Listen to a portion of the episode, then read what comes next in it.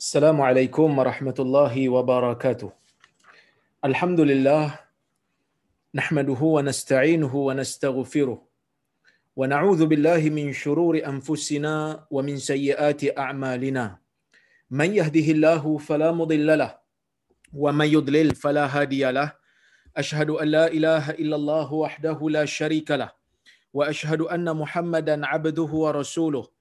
Allahumma salli wa sallim ala Muhammad wa ala alihi wa sahbihi ajma'in amma ba'd. Muslimin dan muslimat yang dirahmati oleh Allah Subhanahu wa taala sekalian, alhamdulillah pada malam ini kita dapat bersama-sama berhimpun secara atas talian untuk kita sambung perbincangan kita berkaitan dengan kitab Riyadhus Salihin karya al-Imam An-Nawawi rahimahullah. Dan insya-Allah hari ini kita akan masuk kepada hadis yang mana hadis ini Imam Nawawi adalah letak hadis yang ketiga dalam bab larangan untuk melakukan bid'ah tetapi dia hanya mengisyaratkan kerana kita telah pun membaca hadis tersebut dalam kuliah-kuliah yang lepas iaitu hadis nombor 158. Nah, hadis tengok tengok hadis nombor 158 dalam kitab ni kita akan jumpa hadis tu. Jadi saya tak perlu ulanglah. Insya-Allah hari ini kita akan masuk kepada bab yang baru iaitu bab fi man sanna sunnatan hasanah au sayyi'ah. Bab pada membicarakan tentang siapa yang memulakan satu sunnah yang baik ataupun satu sunnah yang jahat. Allah Subhanahu wa taala berfirman di dalam Al-Quran, "Walladzina yaquluna rabbana hab lana min azwajina wa dhurriyyatina qurrata a'yun waj'alna lil muttaqina imama." Yang bermaksud mereka-mereka yang mengatakan yakni golongan yang beriman mereka sentiasa berdoa kepada Allah sambil mengatakan Rabbana hablana wahai Tuhan kami kurniakanlah kepada kami daripada isteri-isteri kami dan daripada anak-anak kami qurrata a'yun qurrata a'yun maksudnya jadikanlah isteri kami dan anak-anak kami ni semua mereka menjadi penyejuk untuk mata kami melihat mereka. Maksud jadikan mereka ni orang soleh. Jadikan mereka ni mengembirakan hati orang yang beriman. Waja'alna lil muttaqina imama. Orang beriman apabila mereka berdoa, mereka berdoa untuk isteri dan anak dan mereka juga mendoakan kepada Allah agar Allah menjadikan diri mereka menjadi imam kepada orang-orang yang bertakwa. Apa maksud imam? Dia kata waja'alna lil muttaqina imama. Jadikanlah kami ini imam bagi orang-orang yang ber, bertakwa. Apa maksud imam? Imam ni bukan maksud imam solat. Ha, bukan maksud imam solat lah. Kalau imam solat semua pakat nak jadi imam, siapa nak jadi makmum kan? Jadi maksud imam itu pada bahasa ialah seseorang yang diikuti. Seseorang yang dijadikan contoh. Kita kalau salat berjemaah, kita wajib ikut imam. Imam rukuk, kita rukuk. Imam sujud, kita sujud. Tak boleh buat pasal, eh imam ni lambat sangat nak rukuk, aku rukuk dulu ah. Ha, maka perbuatan menyalahi apa yang dilakukan oleh imam boleh membatalkan salat seperti mana? Yang disebutkan dalam kitab-kitab ulama mazhab. Tapi kat sini maksudnya hendaklah kita menjadi kita doa ya Allah jadikanlah kami ni ikutan bagi orang-orang yang bertakwa. Maksud orang bertakwa bila tengok perangai kami bila tengok perangai bila tengok perkataan kami mereka rasa nak ikut kami. Ha, itu maksud doa kita. Biar ada di dalam tindakan kita di dalam perkataan kita sesuatu yang boleh ditiru sesuatu yang boleh diambil sebagai tauladan oleh orang-orang yang beriman. Kita doa kepada Allah supaya kita menjadi contoh kepada orang yang bertakwa. Tapi kalau orang bertakwa tengok kita menyampah, orang bertakwa tengok kita diap siap kata lagi simpang. Ah malaikat 44 orang Melayu lah saya pun tak tahu malaikat 44 tu apa kan. Tapi orang Melayu kadang-kadang bila dia minta jauh dia kata nauzubillah umpamanya kan. Moga Allah menjauhi saya daripada sifat ini. Ah itu maksud musibah. Ah, musibah bagi orang yang beriman. Musibah bagi orang Islam. Apabila dia buat satu benda, orang mukmin lain bila tengok ha, rasa berdoa ha, berdoa nak menjauhkan diri daripada sifat yang berkenaan sebab tu kita kena sentiasa berdoa dengan doa ni saya yakin dan percaya tuan-tuan dan puan-puan yang berada dalam kuliah ha, pada malam ini ha, mengamalkan doa ini. Sama ada ketika mana mereka mengamalkannya di dalam sujud ha, seperti mana mereka mengamalkannya selepas daripada solat tidak menjadi masalah. Tapi janganlah bila kita baca doa ni kita niat untuk baca Quran. Kerana kita dilarang untuk membaca Quran sewaktu sewaktu sujud. Sebaliknya kita baca dengan niat ataupun dengan tujuan untuk berdoa dengan lafaznya bukan dengan tujuan membaca al-Quran yang ni tak ada masalah. Dan Allah Subhanahu wa taala berfirman lagi waja'alnahum a'immatan yahduna bi amrina. Dan kami menjadikan mereka ini imam-imam. Kami menjadikan mereka ini imam yakni mereka ini contoh. Yahdu nabi amrina yang mana mereka menunjuk jalan. Ya mereka menunjuk jalan kepada orang yang berada di sekeliling mereka dengan bi amrina dengan perintah daripada kami. Tuan-tuan dan puan-puan yang dirahmati Allah sekalian sifat orang beriman beginilah sifatnya sentiasa menjadi contoh kepada orang lain. Sentiasa menjadi panduan kepada orang lain. Ha? Jadi mereka ha, golongan-golongan yang baik ini golongan yang Allah taala berikan hidayah ini mereka ini sentiasa menjadi contoh kepada orang lain ya yang mana tuan-tuan dan puan-puan dan rahmati Allah sekalian kenapa mereka menjadi contoh kerana mereka ini sentiasa menjadikan wahyu sebagai panduan hidup mereka kita tengok hadis yang pertama. Hadis yang pertama dalam bab ini dan hadis yang ke-173 di dalam keseluruhan bab.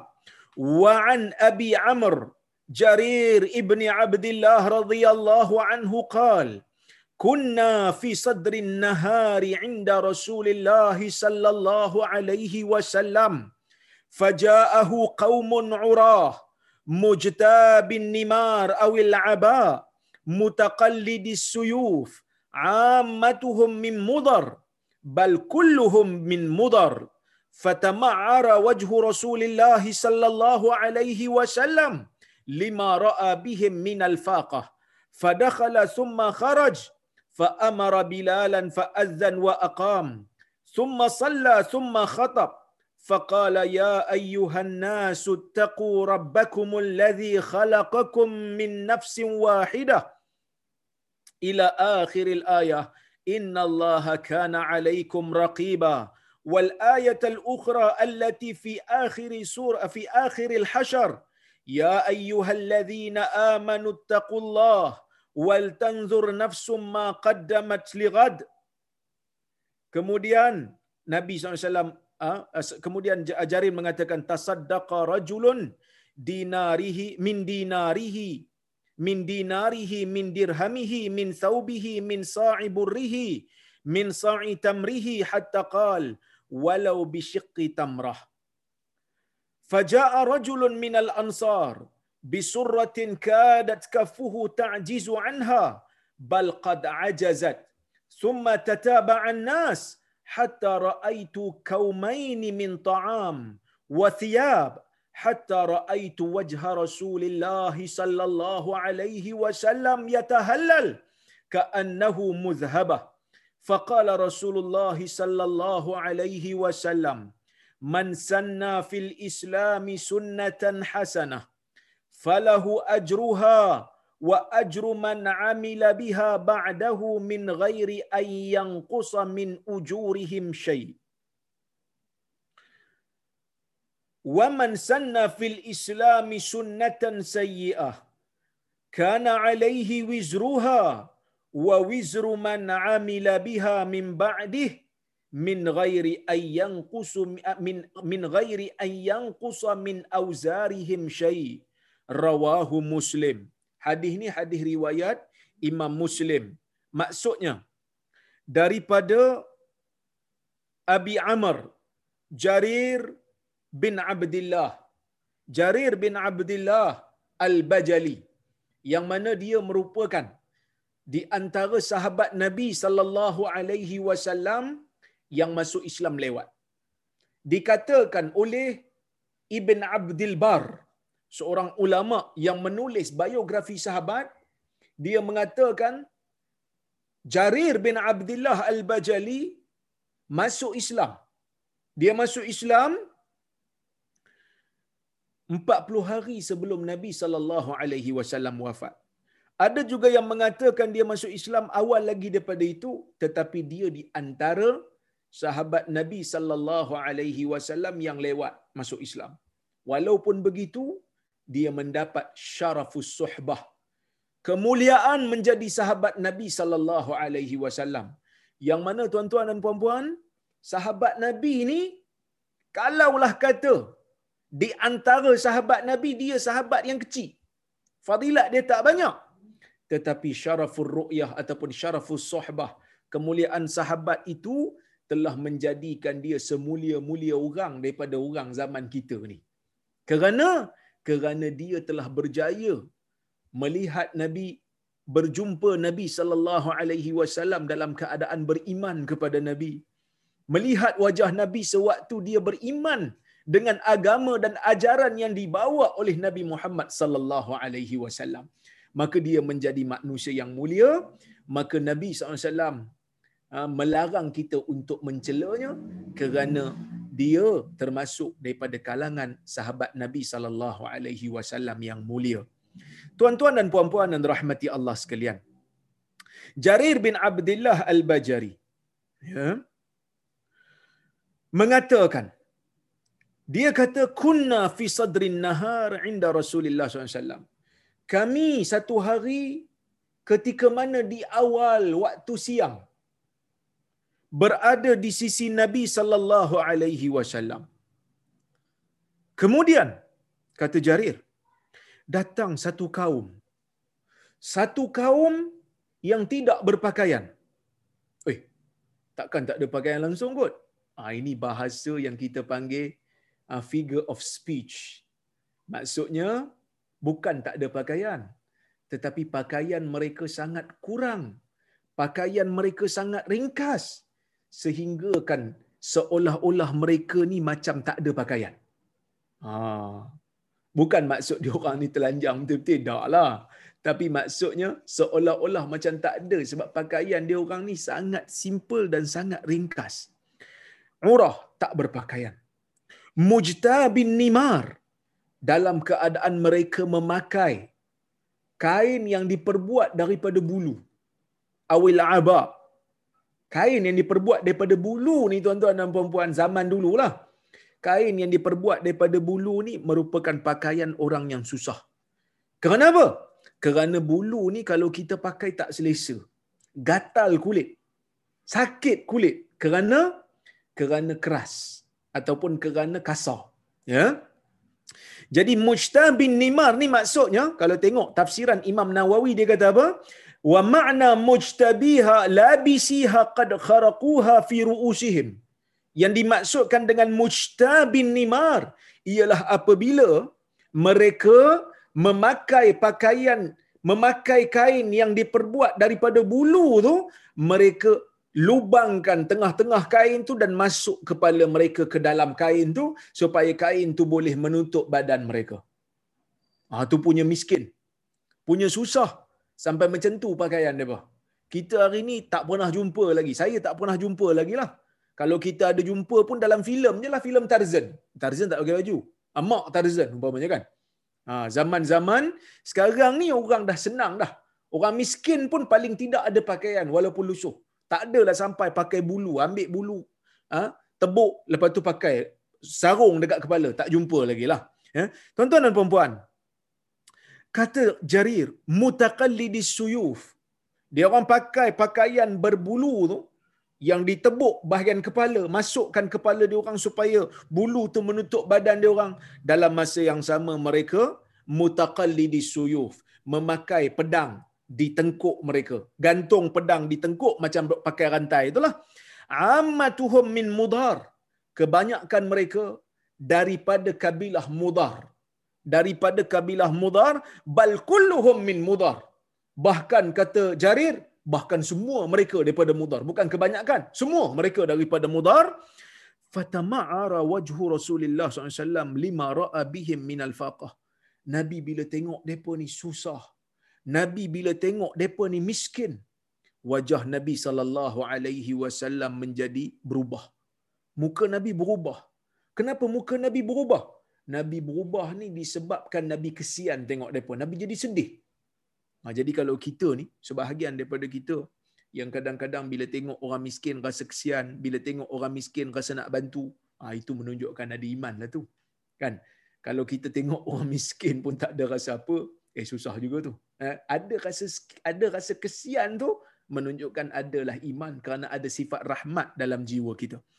Maka bila Nabi berubah muka, ya, Nabi pun masuk. Summa dakhal. Kemudian Nabi pun masuk. Summa kharaja. Kemudian Nabi keluar. Fa amara Bilalan. Nabi mengarahkan Bilal untuk azan. Kemudian iqamah. Kemudian Nabi salat ha, bersama dengan para sahabat. Kemudian Nabi berkhutbah. Nabi membaca ayat. Ya ayyuhan nasu taqu rabbakumul ladzi khalaqakum min nafsin wahidah. Wahai sekalian manusia, bertakwalah kamu kepada Tuhanmu yang menciptakan kamu daripada satu jiwa. Ayat ni panjang lagi lah. Wa khalaqa minha zawjaha wa bassa minhuma rijalan kathiran wa nisa'a wattaqullaha alladhi tasaalu nabihi wal arham. Ayat ni biasalah kita dengar waktu khutbah biasa imam-imam akan bacalah kerana mengambil sunnah. Nabi baca ayat ni, maka kita pun baca. Iaitu, Ya Allah, eh, wahai manusia, takutlah kamu kepada Tuhan kamu yang menciptakan kamu daripada satu jiwa, daripada satu orang manusia. Wa khalaqa minha zawjaha. Dan Allah menciptakan daripada manusia itu iaitu Adam, pasangan mereka, pasangannya. Ya, wa batha minhuma rijalan katsiran wa nisaa. Dan Allah ah, membiakkan daripada keduanya itu lelaki yang ramai dan juga perempuan dan takutlah kamu kepada Allah yang kamu meminta sesuatu dengan menyebut namanya dan jagalah jagalah silaturahim sesama keluarga kamu. Kemudian Nabi SAW pun membaca wal ayat al ukhra allati fi akhir al hashar. Kemudian Nabi membacakan ayat lain yang terdapat di akhir surah Hasyar yang mana Nabi membacakan ayat Ya ayyuhalladzina amanu taqullaha wal tanzur nafsum ma qaddamat lighat yang bermaksud wahai sekalian orang-orang yang beriman bertakwalah kamu kepada Allah dan hendaklah jiwa itu melihat apa yang dia telah lakukan apa yang dia telah hantar daripada amalan-amalan untuk dia ambil dan tuai pada hari esok yakni hari di mana dia akan bertemu Allah Azza wa Jal. Ya. Maka bila Nabi baca ayat ni tasaddaqa rajulun min dinarihi. Ha, jadi datanglah seorang lelaki, dia bersedekah. Ha, daripada sahabat ni ada seorang dia bersedekah daripada duit dinar yang dia ada, min dirhamihi daripada dirham yang dia ada, min min saubihi daripada pakaian yang dia ada. Sebab dok tengok pakaian yang dia pakai itu lusuh sangat, pakaian yang dia pakai itu uzur sangat dan kasar sangat, dia bagi baju. Wa min sa'iburihi daripada cupak eh, daripada sorry daripada gantang gandum yang dia ada. Wa min sa'i tamrihi daripada gantang tamar yang dia ada. Hatta qala walau bisyikki tamrah. Sehingga ya sehingga dikatakan walaupun dengan bersedekahlah walaupun dengan sebelah daripada tamar. Ha, setelah eh, sebelah daripada tamar yang ada. Kalau boleh bagi bagi. Daripada tak bagi langsung faja'a rajulun minal ansar. Maka datanglah seorang lelaki. Ha, bila nabi sebut begitu tasaddaqa rajulun. Bersedekah seorang lelaki daripada dinar yang dia ada. Bersedekah seorang lelaki daripada baju yang dia ada. Daripada gantang gandum yang dia ada. Daripada tamar. Sehingga nabi kata walaupun dengan sebelah tamar. Nabi ni Nabi punya ayat dalam dalam dalam apa ucapan Nabi ni macam Nabi nak bercerita. Tetapi para ulama mengatakan ni bukan cerita. Tetapi ini cerita yang ada unsur arahan. Dia ada cerita yang ada unsur arahan. Seolah-olah Nabi menggalakkan para sahabat. Walaupun Nabi guna telah bersedekah seorang lelaki. Ayat ni kalau kita baca kali pertama nampak macam eh Nabi ni cerita ke apa? Nabi bukan cerita. Nabi menggunakan kaedah bercerita menggunakan ayat penyata tetapi maksud Nabi hendaklah seseorang daripada kamu kalau boleh kalau ada apa yang dia ada sedekahlah dekat puak-puak miskin ni itu maksud Nabi hendaklah kamu yang mendengar ucapan aku ni pergi bersedekah kepada orang yang miskin ni so sahabat faham benda ni. Sebab Nabi kata walaupun hanya dengan sebelah tamar kalau ada kalau itu yang kamu nak bagi bagi. Tak ada masalah boleh bagi dia kata. Nabi kata maka bila mendengar perkataan Nabi ni bila dengar apa yang Nabi sebut ni faja'a rajulun minal ansar. Datang seorang lelaki daripada kalangan ansar. Bila seorang lelaki ni dia dengar dia terus amal bisurratin. Dia bawa satu bekas. Kadat kafuhu ta'jizu anha. Dia bawa satu bekas harta yang dia ada yang mana bundut kata orang Perak bundut surah ni sesuatu yang diletak padanya barang dan diikat di atas. Bunjut ataupun bundut orang Perak kata bundut eh? Bundut tu dia bawa kadat kafuhu yang mana hampir-hampir tangan dia tidak mampu untuk membawa disebabkan banyak barang ah, harta dalam tu tak mampu dia kata hampir-hampir tak mampu bal qad ajazat bahkan tangan dia memang tak mampu nak bawa sebab berat maksudnya kena bawa kena bawa bersungguh-sungguh lah sebab tak larat. Ya? Baik. Summa tataba'an nas. Kemudian manusia, sahabat Nabi yang melihat dia ni, yang melihat sahabat daripada Ansar ni duk bawa bundut. Tuan-tuan boleh faham kot bundut eh. Tuan-tuan dengar kuliah saya ni kira macam boleh belajar bahasa Perak sekali lah selain daripada dengar hadis. Tapi Tan Sri Amin tak ada masalah dia orang Perak sungguh. Dia boleh faham lah bundut kan. Jadi Summa tataba'an nas. Kemudian manusia berbondong-bondong. Manusia berikut-ikut dengan apa yang dia buat. Hatta ra'aitu kaumaini min ta'amin wasiyab. Sehingga aku melihat banyak makanan-makanan dan pakaian-pakaian disusun dalam bekah yang besar. Maksudnya sahabat bagi banyak. Dimulakan siapa? Dimulakan oleh seorang lelaki daripada kalangan Ansar yang bawa bekas yang tak mampu tangan dia bawa tadi ni. Yang mana sebelah tangan tak mampu nak nak pegang. Sebelah tangan dia tak mampu nak angkat benda ni, dialah mula. Lepas dia mula, orang lain duk ambil semangat. Orang lain duk ambil semangat. Hatta ra'aitu wajha Rasulullah sallallahu alaihi wasallam yatahallal. Sehingga kata Jarir, aku melihat wajah Rasulullah sallallahu alaihi wasallam itu gembira. Aku melihat wajah Nabi ni yatahallal. Maksudnya wajah Nabi ni macam berseri-seri ka'annaha ka'annahu muzhabah. Seolah-olah macam Nabi ni, ha, wajah Nabi ni disinari dengan warna keemasan. Berseri sungguh muka Nabi sebab Nabi happy tengok apa yang dilakukan oleh para sahabat. Siapa mula? Tu laki daripada Ansar tu tadi. Faqala Rasulullah sallallahu alaihi wasallam. Maka Rasulullah sallallahu alaihi wasallam bersabda, "Man sanna fil Islam sunnatan hasanah." Nabi bersabda, Nabi kata, sesiapa yang memulakan di dalam agama ini satu sunnah yang baik, falahu ajruha. Maka baginya pahala bila dia buat baik. Wa ajru man amila biha ba'dahu.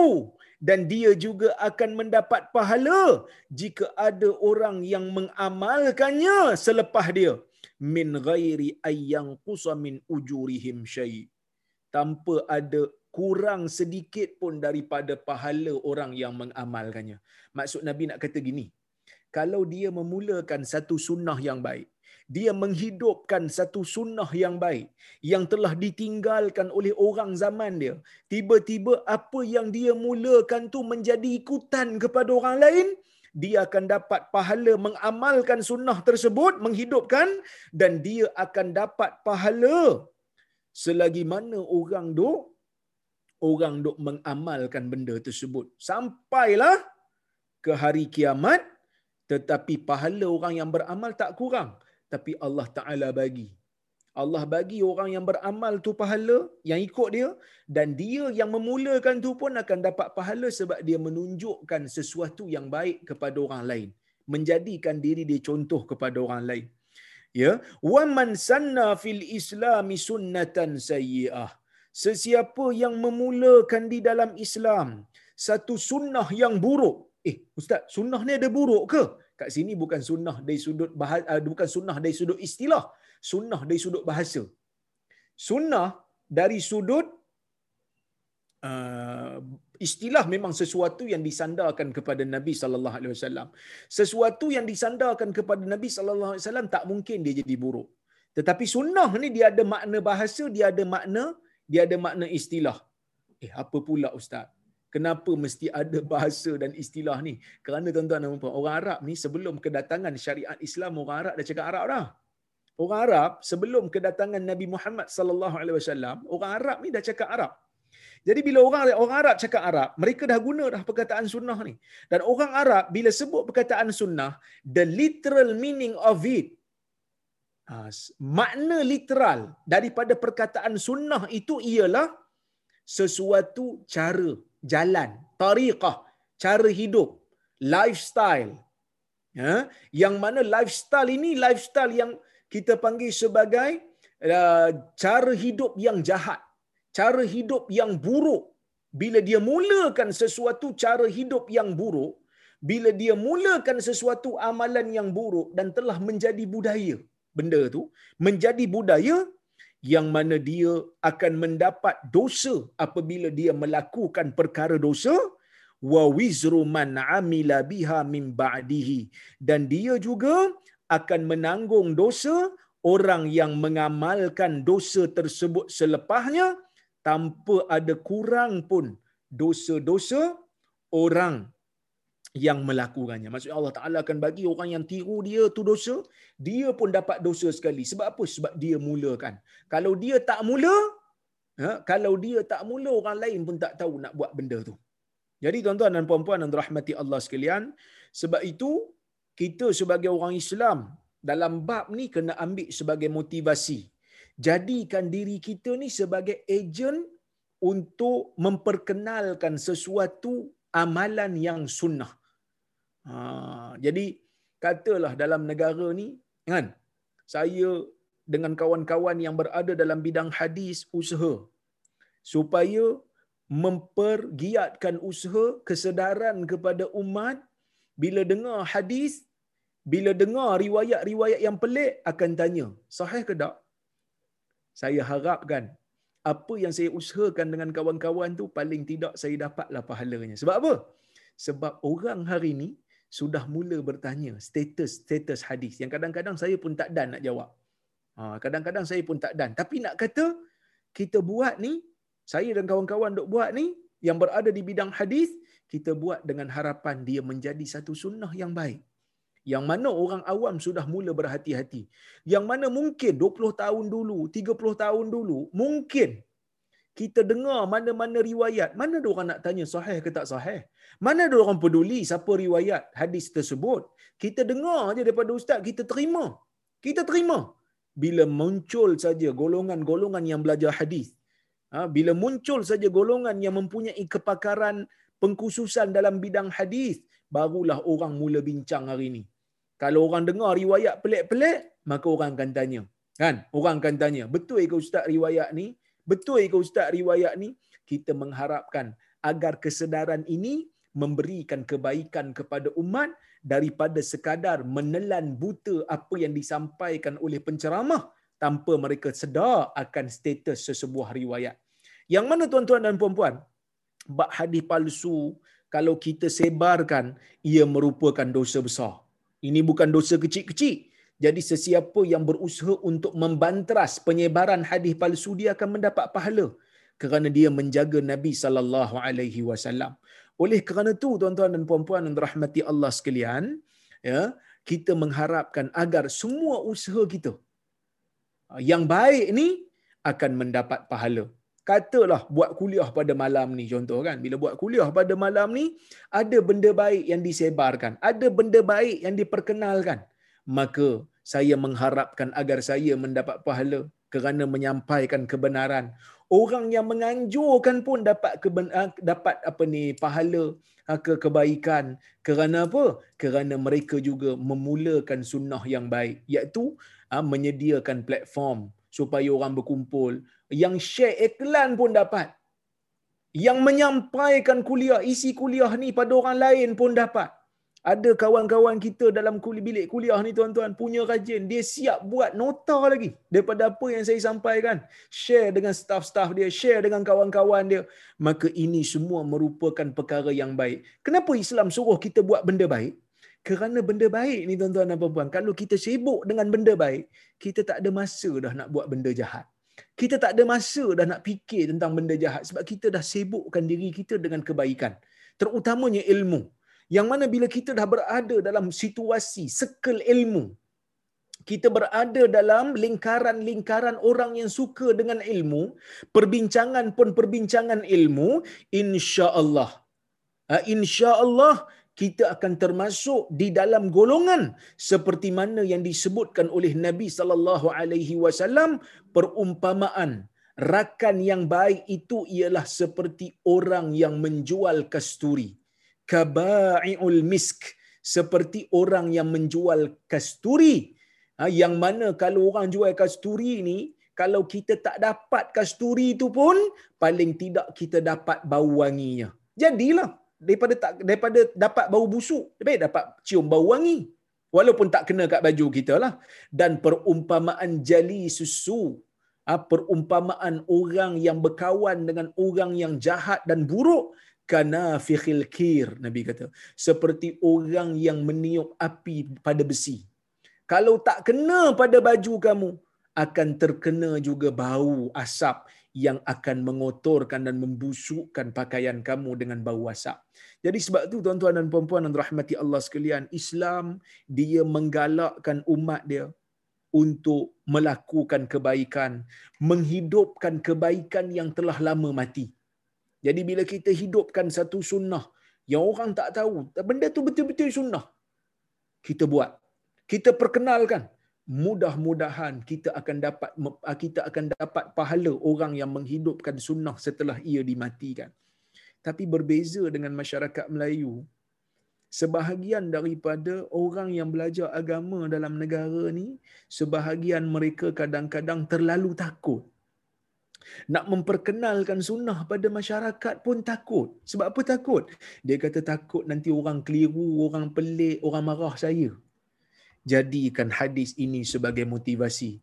Kerana orang awam yang tak ada pendedahan terhadap sunnah, memanglah mula-mula dia akan pelik memanglah mula-mula dia akan keliru sebab memang dia tu pun sendiri adalah orang yang tidak mengaji, orang yang tidak menganalisa, tak baca kitab. Tapi kita orang yang ada ilmu, yang ada sedikit ilmu, yang boleh mengkaji kitab-kitab ni, kitalah yang kena memandu umat. Bukan umat dok pandu kita.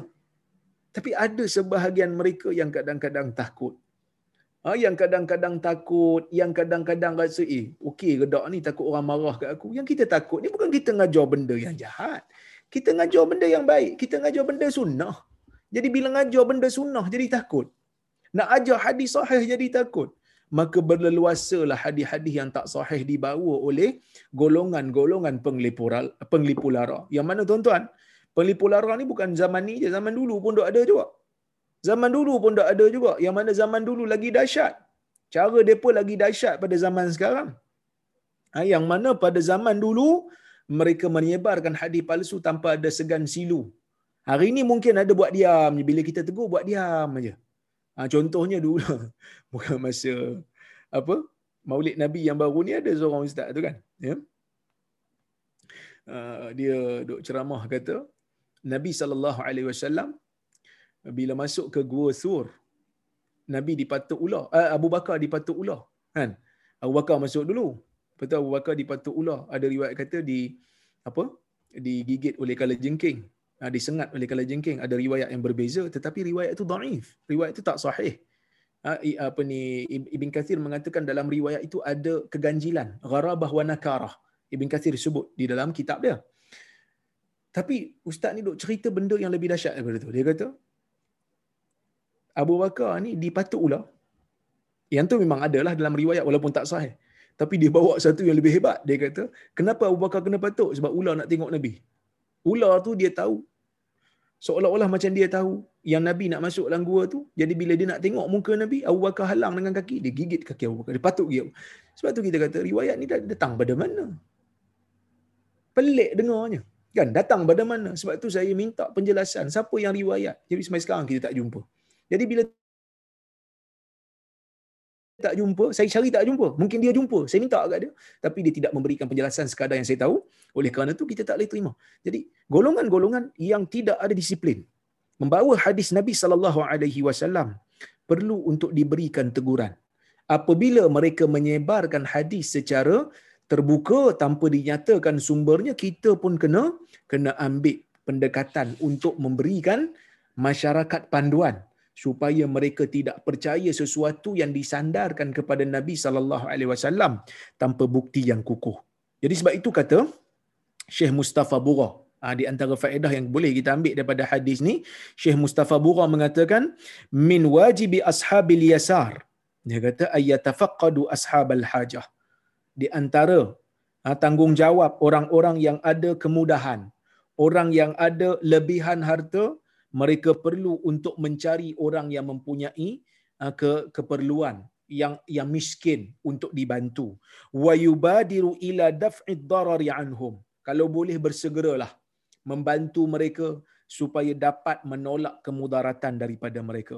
Dan hadis ini juga menunjukkan isfaqur rasul wa ta'allumuhu 'ala al-fuqara wal muhtajin hadis ini juga membuktikan kepada kita tentang bagaimana Nabi sallallahu alaihi wasallam sangat sayang dan kasih kepada umatnya. Yang mana bila Nabi tengok umat dia ni ada yang miskin, berubah wajah Nabi sallallahu alaihi wasallam. Ya. Baik. Yang ketiga sururun Nabi sallallahu alaihi wasallam li sururil fuqara. Gembiranya Nabi sallallahu alaihi wasallam disebabkan kegembiraan fuqara. Bahkan tuan-tuan, Nabi sallallahu alaihi wasallam sangat mengambil sangat mengambil perhatian kepada golongan fuqara.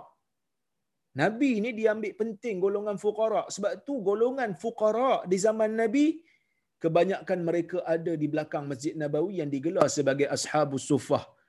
Golongan suffah yang mana mereka ini diambil berat oleh Nabi sallallahu alaihi wasallam. Wa sa'yuhu li jalfin naf'i lahum wa musa'adatuhum. Dan hadis ini juga membuktikan kepada kita bagaimana Nabi berusaha untuk mendapatkan manfaat bagi orang yang miskin dan membantu mereka. Nabi sallallahu alaihi wasallam mungkin tidak dapat membantu dengan banyak seperti mana Abdul Rahman bin Auf bantu. Mungkin Nabi tak boleh bantu macam mana banyaknya Osman bantu tetapi setidak-tidaknya Nabi memberikan galakan dan pastinya kalau seorang ansar tadi telah mendapat pahala disebabkan memulakan sunnah yang baik pastinya Nabi sallallahu alaihi wasallam juga dapat pahala sunnah kerana Nabi yang memperkenalkan cara bagaimana nak beramal dengan amalan yang baik di dalam agama ini dan Nabi juga yang menggalakkan para sahabat untuk untuk memulakan sunnah yang baik. Pasti Nabi juga akan mendapat pahala. Kerana Nabi yang mempromosikan, Nabi yang menggalakkan. Ha, contohnya kadang-kadang orang bagi tahu kat saya kan. Kami ada apa? Kami ada sekolah tahfiz. Saya jadi presiden NGO sekolah apa ni apa ni NGO Pertubuhan Kebajikan Al-Qayyim Malaysia. Dr. Mazhar dia punya penasihat. Jadi saya presiden. Kami kat uh, uh, NGO ni ada sekolah. Sekolah kami dekat Pulau Pinang. Baru ni ada nak buat sedikit renovation. Memerlukan sumbangan 40,000. Jadi uh, AJK sekolah telah me, membuat kempen infak selama dua minggu. Yang mana dua minggu tu nak dapat 40 ribu mereka tak berjaya dapat. Mereka hanya dapat lebih kurang dalam 2 ribu lebih saja. Maka mereka pun minta saya untuk tolong, minta tolong kawan-kawan. Jadi saya pun minta tolong kawan-kawan, minta tolong Haji Hamid, minta tolong Haji Shah, minta, minta, minta tolong Kak Jin, Majini dan seumpamanya. Alhamdulillah tuan-tuan, tak sampai seminggu. Alhamdulillah. Dengan promosi sedikit, kawan-kawan kita telah berjaya memberikan sumbangan sebanyak 42 ribu. Alhamdulillah. Dan sekarang ni renovation sedang berjalan. Jadi oleh kerana tu kita katakan kadang-kadang saya tak mampu nak bantu banyak kerana saya tidak ada kemampuan yang besar tetapi setidak-tidaknya saya membantu menyampaikan maklumat kepada orang lain. Sama juga. Mungkin dalam kuliah bilik kuliah ni ada orang dia tak mampu, dia tak ada duit banyak macam orang lain, tapi paling tidak dia menyampaikan sesuatu yang baik. Menyampaikan maklumat yang baik itu sudah memadai dan insya-Allah nanti kita akan tengok bagaimana ada hadis Nabi sallallahu alaihi wasallam yang Nabi memberikan ha, jaminan yang baik kepada mereka yang dapat menyedarkan orang lain supaya mengamalkan mengamalkan kebaikan ataupun mendapatkan hidayah melalui jalan dia. Nabi sallallahu alaihi wasallam memberikan jaminan yang baik kepada mereka. Ya, menunjukkan ha, dalam Islam ni jalan kebaikan tu terlalu banyak. Bukan hanya dengan dengan satu jalan. Kemudian hadis ini juga memberikan faedah husnu Nabi sallallahu alaihi wasallam wa hikmatuhu fi tawthiqi ural ukhuwah wal mahabbah bainal muslimin. Hadis ini juga membuktikan kepada kita bagaimana Nabi SAW dalam nasihat dia dan Nabi dalam hikmah dia bagaimana hikmah Nabi, bagaimana kebijaksanaan Nabi untuk menguatkan ikatan persaudaraan dan kasih sayang sesama orang mukmin. Walaftin nazar ila darurati at-ta'awun. Dan Nabi uh, dapat memalingkan pandangan para sahabat untuk melihat kepada uh, kepentingan bertolong-tolongan sesama agama ataupun sesama orang Islam. Kemudian yang ketiga, yang keempat, asarul imani billahi ta'ala wal yaumil akhir fi sulukil muslim wal mubadarah ila fi'lil khair. Bagaimana kesan beriman kepada Allah Ta'ala dan hari akhirat dalam perjalanan hidup seorang Muslim dan bagaimana beriman kepada hari akhirat memberi kesan kepada orang mukmin untuk bersegera melakukan kebaikan. Dia tak bertangguh-tangguh sebab dia tak tahu mati dia bila. Kalau boleh dia kata nak sekarang saya nak buat benda baik. Kalau boleh saya nak sebarkan sekarang. Sebab apa? Sebab saya tak tahu akan datang ni 5 minit lagi, 10 minit lagi, 20 minit lagi saya tak tahu saya ini hidup ke tidak. Saya tak tahu saya sehat ke tidak. Jadi jangan tangguh-tangguh kerana kita beriman dengan hari akhirat. Kita nak balasan. Ya, sebab itu para sahabat berlumba-lumba melakukan kebaikan ini. Kemudian al-hasu 'ala sadaqah wal infaq walau bi syai walau kana bi syai'in yasir. Galakkan hadis ni mengandungi galakkan untuk bersedekah dan infak walaupun hanya dengan dengan benda yang sedikit. Fa innal kathir yakunu minal qalil. Kerana yang banyak tidak akan bermula melainkan dia akan bermula dengan sedikit. Sebab kadang-kadang ada juga orang segat lah, saya nak bagi RM1 je malulah. No. RM1 pun kalau ikhlas akan di, diganjari oleh Allah. Kerana Allah tidak melihat kepada banyak ataupun sikit. Tetapi Allah melihat kepada kadar keikhlasan. Kadar pengorbanan kamu. Tuan-tuan dan puan-puan yang dirahmati Allah Taala sekalian.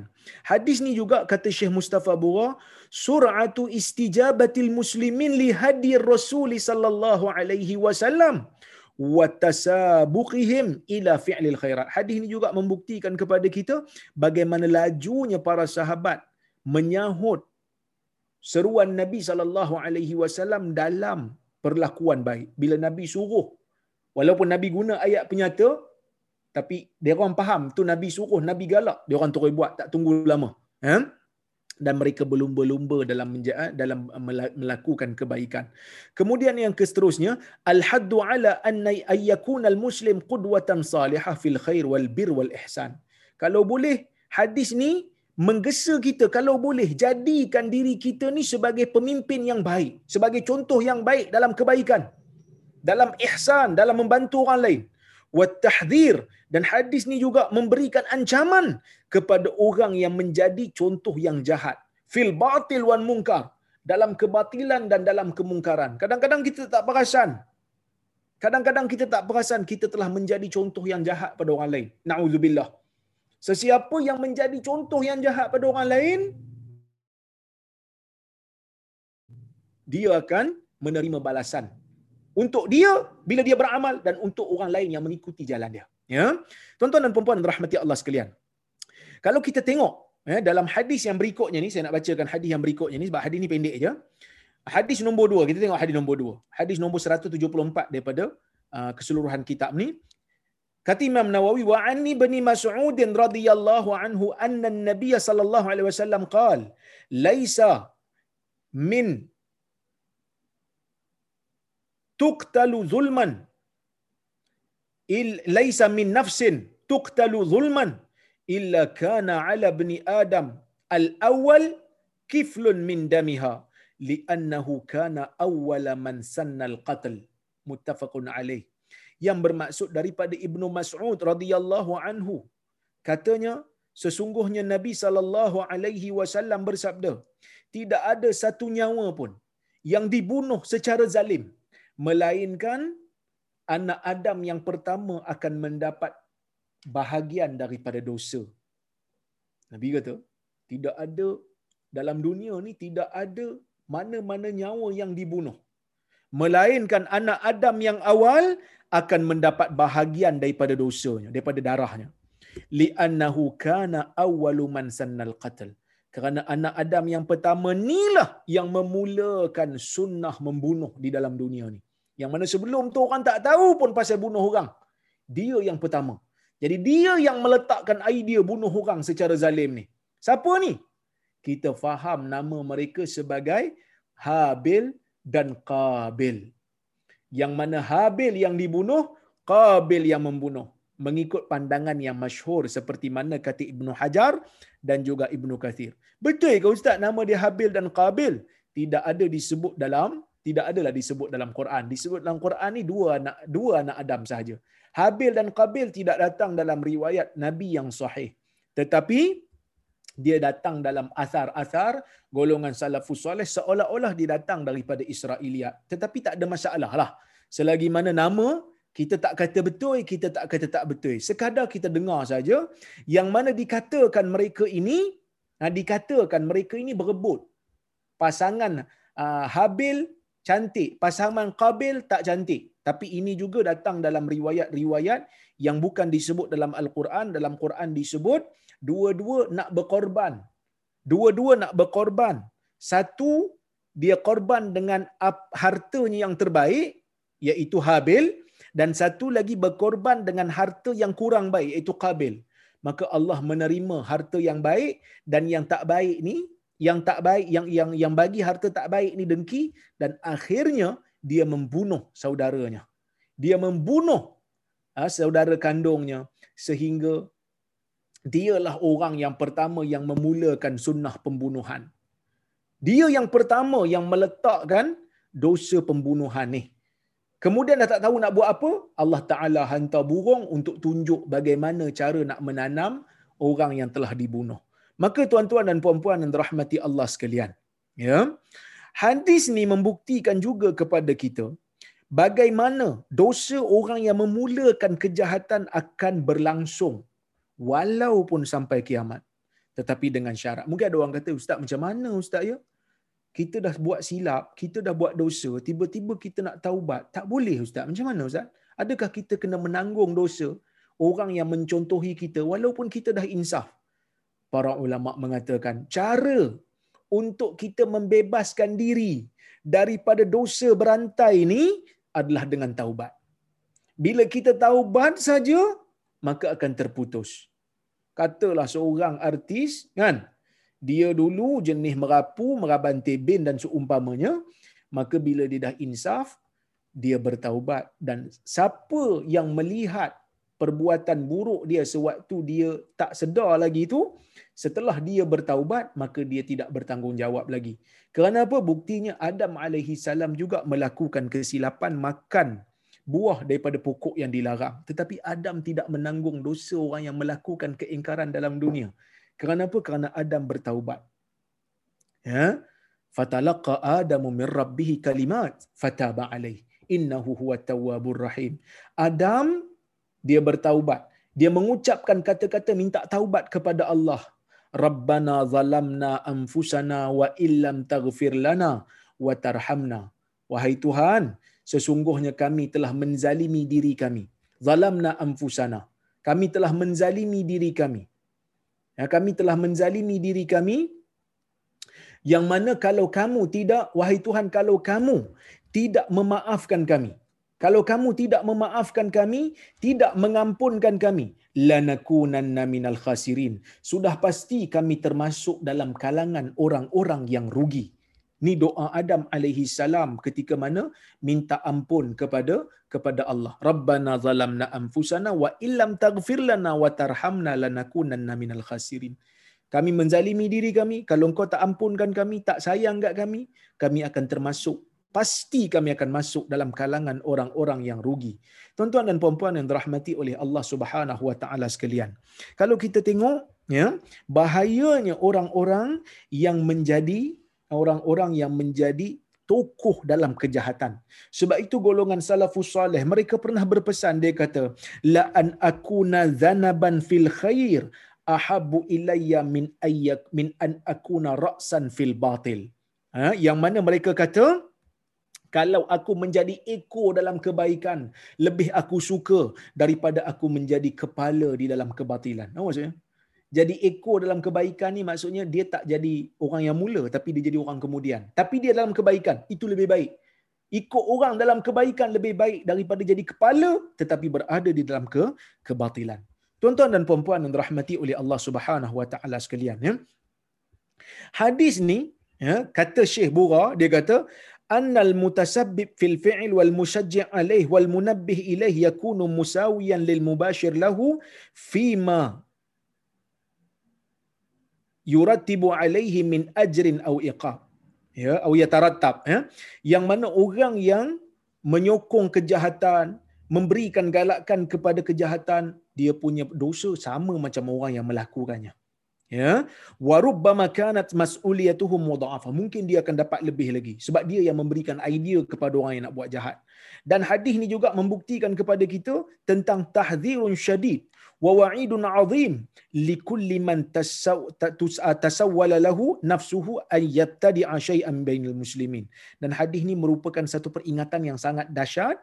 Satu apa ni ancaman yang sangat besar kepada mereka yang diri mereka tasawwala ya yang diri mereka do rasa macam apa ni nafsu mereka rasa macam mempromosikan uh, nak menjadikan diri mereka mempromosikan benda-benda yang uh, bid'ah uh, dalam uh, masyarakat muslim. Uh, fayuqallidunahu min ba'dihi. Dan mereka akan mentaklid dia. Dia buat satu benda yang salah dia buat satu benda dosa dia buat satu benda bid'ah orang duk ikut dia. Orang duk follow dia. Sawaun kanatil bid'ah fikriyah atau sulukiyah. Sama ada bid'ah itu bid'ah dari sudut pemikiran ataupun bid'ah dari sudut cara hidup atau muamalatan ataupun bid'ah dari sudut perurusan dengan manusia atau aqidatan atau ibadah. Sama ada pada akidah ataupun ibadah. Yang mana fa innahu yalhaquhu ismun ismu bid'atihi wa ismu kullu man taba'ahu fiha. Dia akan menanggung dosa dia buat benda bid'ah dan dia juga akan menanggung dosa orang yang mengikut dia menjadikan dia sebagai contoh. Jadi cara nak melepaskan diri daripada dosa berantai ini adalah dengan taubat. Dan kena bagi tahu orang yang mana yang ikut dia, yang mana follow dia, dia kena jelaskan balik. Dulu saya pernah promosi benda ni, benda ni salah, saya tarik balik. Siapa yang mengikuti saya, saya pelepah diri, saya pelepah tangan. Dengan cara tu, insya-Allah dia tidak diikuti lagi dengan dengan dosa berantai. Sebab kadang-kadang dosa berantai ni tak nampak macam dosa pun nampak macam kita dok buat baik tapi sebenarnya berdosa. Macam mana yang saya sebut tadi? Dok sebar hadis palsu. Sebar hadis palsu nampak macam baik. Sebab apa? Sebab orang sebar hadis palsu memang niat baik. Nak suruh orang ingat Nabi tapi benda palsu. Benda bohong, benda dusta. Jadi dia selagi mana orang dok share, selagi mana orang dok uh, sebarkan, selagi mana orang dok sebut-sebut kerana dia yang sebarkan dalam grup WhatsApp, dia akan menanggung dosa. Cara nak melepaskan diri daripada dosa, kena hantar satu mesej dalam grup di mana yang dia pernah sebar hadis palsu. Hadis ni saya pernah sebar, saya pernah share, saya pernah kongsi. Hadis ni adalah hadis palsu dan saya berlepas diri pada siapa-siapa yang berkongsi lagi selepas daripada ini. Maka dia terlepas daripada tanggungjawab. Sebab itu tuan-tuan dan puan dalam bab hadis ni nampak macam ah, kita kena hati-hati sikit lah. Walaupun ada sebahagian orang kata macam, Ustaz nampak macam nak menjauhkan orang pada hadis. No, bukan nak menjauhkan orang pada hadis. Kita nak menjauhkan orang daripada hadis palsu dan hadis-hadis yang tak betul. Kalau hadis itu betul, kita sokong untuk share. Ha, kita sokong untuk untuk share, kita sokong untuk kongsi. Wallahu a'lam. Mudah-mudahan apa yang saya sampaikan pada malam ini uh, memberikan faedah kepada kita semua memberikan panduan kepada kita semua untuk menjalani hidup sebagai seorang mukmin yang sayang kepada Nabi Muhammad sallallahu alaihi wasallam. Baik. Saya tengok kalau kalau ada soalan ataupun uh, komentar kalau saya ada tersilap di mana-mana jangan risau untuk berikan teguran ya. Macam hari itu saya tersilap. Saya nak sebut sunat baca surah Kahfi malam Jumaat, tiba-tiba saya sebut surah Yasin. Nasib baik Haji Amid dok tegur. Ha, itu bagus tuan-tuan. Mengaji dengan apa? Mengaji hadis ni dia tak kata ustaz betul setiap masa. Tiba-tiba kalau ustaz memang tersasul, tak sedar. Alhamdulillah. Anak murid dok tolong betul kan. Saya ucap terima kasih banyak kepada uh, Haji Hamid kerana membetulkan saya pada hari itu. Saya tak sedar, memang tak sedar sebut apa. Sebut ingat dok sebut kahfi, tiba-tiba dok sebut Yasin. Begitulah manusia yang dipanggil sebagai sabqul qalam ataupun sabqul lisan. Kadang-kadang terlepas pena, melundih nak tulis benda lain, tertulis benda lain ataupun sabqul lisan. Ha, terlepas cakap, tak sedar cakap apa. Eh? Baik. Kita tengok ha, soalan. Ada soalan sikit ni. Assalamualaikum Dr. Waalaikumsalam. Ketika membaca atau mendengar ayat-ayat sajadah, disunatkan melakukan sujud tilawah ataupun orang Melayu panggil sujud sajadah lah. Eh. Soalan saya, apakah bacaan ketika sujud tilawah? Sekiranya tidak mendap, tidak dapat melakukan sujud, adakah apa-apa bacaan yang boleh dibaca tanpa sujud? Ha. Yang ni saya ada sebut dalam buku saya. Ya, saya tengok balik. Buku saya tak dekat sini. Saya ada tulis buku buku tu ditulis uh, tajuk dia 40 amalan mudah menurut sunnah. Uh, sebahagian daripada kita mungkin ada lah. Dulu saya pernah baca uh, buku ni uh, dalam apa? Dalam kuliah di rumah Haji Shah dulu. Tajuk dia 40 amalan mudah menurut sunnah. Jadi buku ni tuan-tuan dan puan antara benda yang saya bincangkan adalah sujud tilawah. Uh, sujud tilawah ni ya mereka mengatakan ha, para ulama mengatakan sujud tilawah ni hukum di sunat.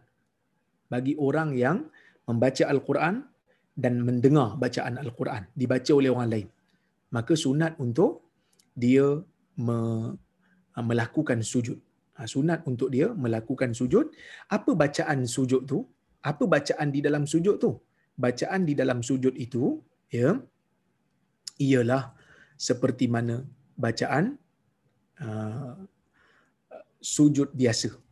Uh, walaupun ada orang yang mengatakan apa ni bacaan dia adalah uh, sajada wajhiya lillazi khalaqahu wa sawwarahu wa syaqqa sam'ahu wa basarahu bihaulihi wa quwwatihi fatabarakallahu ahsanul khaliqin kan okey.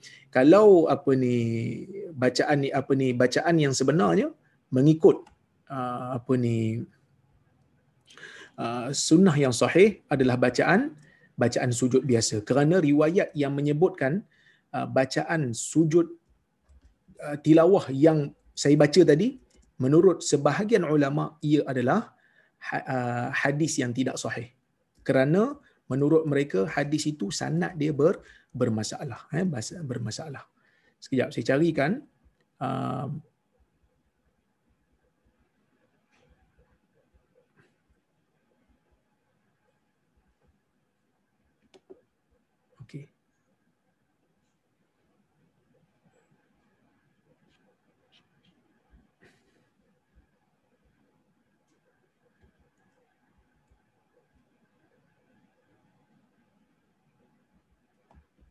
saya tak jumpa pula.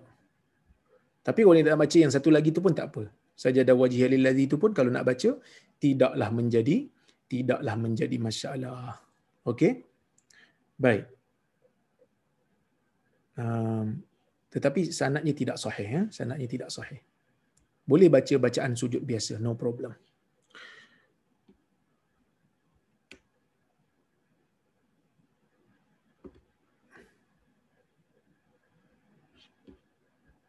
Okey, kita tengok soalan lain.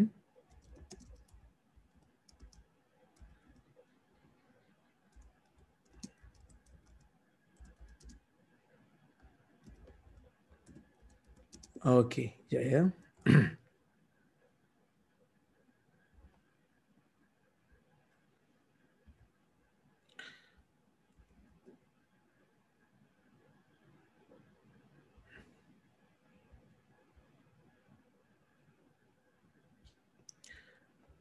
Kalau orang yang tidak bersujud, ah ini soalan kedua saya lupa pula tadi. Soal kalau dia tak bersujud, adakah bacaan-bacaan lain tak ada?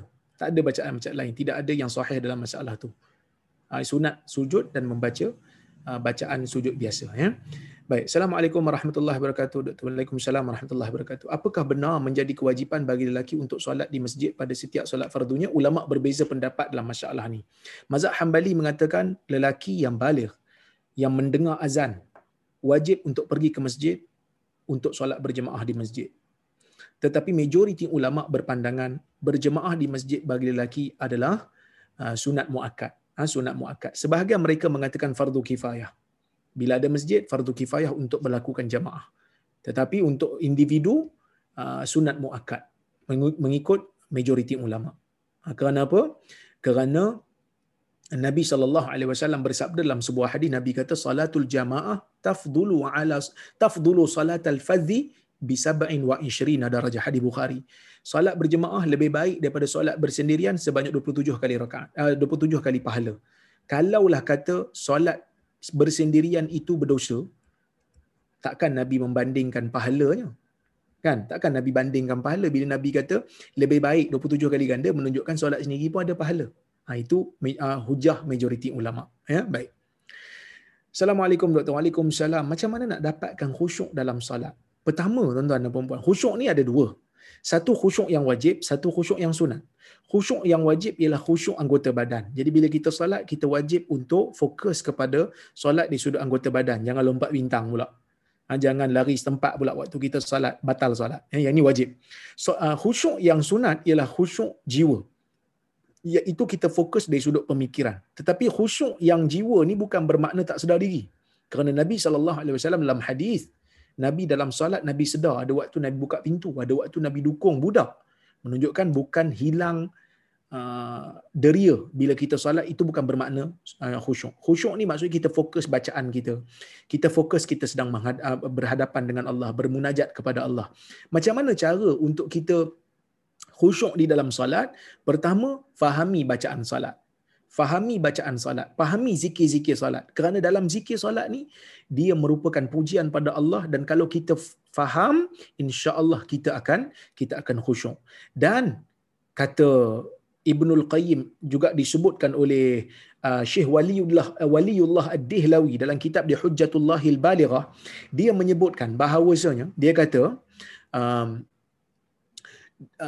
di antara cara untuk mendapatkan ihsan ialah mendengar hadis riwayat Muslim daripada Abu Hurairah tu hadis qudsi yang mana Allah Taala kata aku membahagikan solat yakni Fatihah antara aku dan hamba-Ku kepada dua bahagian. Bila hamba membaca alhamdulillahirabbil alamin Tuhan jawab hamidani abdi hamba-Ku memuji aku. Bila hamba membaca ar-rahmanir rahim Tuhan jawab Tuhan kata asna alayya abdi. Hamba-ku memuji aku. Bila hamba membaca ar-rahman malik yaumiddin. Tuhan kata Tuhan jawab ah, majadani abdi au fawwada ilayya abdi. Ah, hamba-ku membesarkan aku mengagungkan aku ataupun menyerahkan dirinya kepadaku. Dan apabila kita baca ihdinas uh, uh, uh, alhamdulillah rabbil alamin arrahmanir rahim maliki yaumiddin iyyaka na'budu wa iyyaka nasta'in. Bila kita baca iyyaka na'budu wa iyyaka nasta'in, Tuhan kata hadza baini wa bain wa baina abdi. Ini antara ayat ni menjadi pembatas antara aku dan hamba-ku. Tadi semua untuk aku, puji aku. Yang ni tengah-tengah. Sebab kita kata engkau lah yang kami minta tolong dan engkau engkau lah kami sembah dan engkau lah kami minta tolong. Kemudian bila kita baca siratal ladzina an'amta alaihim ghairil maghdubi alaihim waladdallin. Jalan yang engkau kurniakan nikmat tunjukkan aku ihdinas siratal mustaqim. Bila kita kata ihdinas siratal mustaqim kita dah baca iyyaka na'budu wa iyyaka nasta'in. Ihdinas siratal mustaqim siratal ladzina an'amta alaihim ghairil maghdubi alaihim waladdallin. Tuhan kata hadza li abdi ni untuk aku. Ini untuk hamba-Ku. Dan untuk hamba-Ku apa yang dia minta. Maksudnya Fatihah ni dia ada pujian pada Tuhan dan kalau kita hafal kita akan fokus dan dia ada doa. Dia ada doa kepada Tuhan yang kalau kita ingat kita akan fokus. Dan bila kita baca Fatihah hujung setiap ayat kita bayangkan seolah-olah Allah menjawab kita punya Fatihah. Sebab itu kata Ibn Qayyim kalau boleh setiap hujung Fatihah tu kita berhenti sekejap. Berhenti sekejap sambil kita fikir Allah jawab Fatihah aku. Semua orang yang bersolat, semua Allah Taala jawab. Macam mana Allah Taala nak jawab ustaz? Kan ramai orang solat. Jangan fikir. kerana Allah ini tidak sama dengan makhluk. Ya, baik. Kemudian yang seterusnya, salam dia kata, bukankah ada ayat Quran sebut dosa hanya masing-masing yang pikul, kita tak pikul dosa orang lain. Betul? Kita tak pikul dosa orang lain, tapi kita pikul dosa kita lah. Kenapa kita pikul dosa kita? Kerana kita menunjuk jalan kat dia untuk buat jahat. Dia dapat dosa, kita pun dapat dosa kerana kita tunjuk kat dia jalan. Kita yang beri idea kepada dia. Uh, we put the idea tu uh, into his head. Kita masukkan benda yang yang buruk dalam kepala dia, dia sebar kerana dia buat kerana kita bagi kat dia idea tu. Ha, okay, itu bukan dosa orang lain, itu dosa kita sebenarnya. Baik. Assalamualaikum Dr. Salam. Adakah infak dalam wasiat iaitu sedekah lepas mati dikira salah satu amalan daripada tiga amalan yang diterima oleh Allah selepas kita mati? Ya betul. Dalam hadis Nabi sallallahu alaihi wasallam menyebutkan tentang sedekatin jariah sedekah jariah, sedekah yang berjalan. Nabi sebut dalam hadis riwayat Muslim, "Idza mata ibnu Adam inqata amaluhu illa min thalath." Bila mati anak Adam terputus bekalan uh, terputus amalannya melainkan daripada tiga. Sedekatin jariah, pahala uh, sedekah yang berjalan, uh, wa ilmin yuntafa'u bi ilmu yang dimanfaatkan, wa waladin salih yad'u dan anak yang soleh mendoakan untuk dia. Jadi kalau sedekah itu berjalan, manfaatnya dia termasuk dalam pahala yang berjalan. Walaupun majoriti ulama mengatakan ia adalah wakaf, tetapi Syekh Ibn Uthaymin mengatakan oleh kerana Nabi menyebutkan sedekah yang berjalan manfaatnya, maka selagi mana sedekah itu berjalan, insya-Allah dia akan dia akan ber, dia akan tidak terputus insya-Allah. Baik. Dalam kitab tafsir Ibn Kathir, ya, uh, explain in detail pasal Fatihah if nak belajar khusyuk. Ah, betul. Kalau kita nak belajar, boleh uh, dengar boleh baca tafsir uh, tentang Fatihah. Boleh juga dengar kuliah saya. Uh, saya ada satu kuliah. Ya. Saya sharekan kepada tuan-tuan dan puan-puan, ya. Satu kuliah saya yang saya kuliah itu masa tu di Perlis kalau tak silap saya. Ya, yang mana dia kuliah tu saya huraikan dalam sejam lebih kalau tak silap. Ya. Yang mana rahsia Fatihah itu kejap.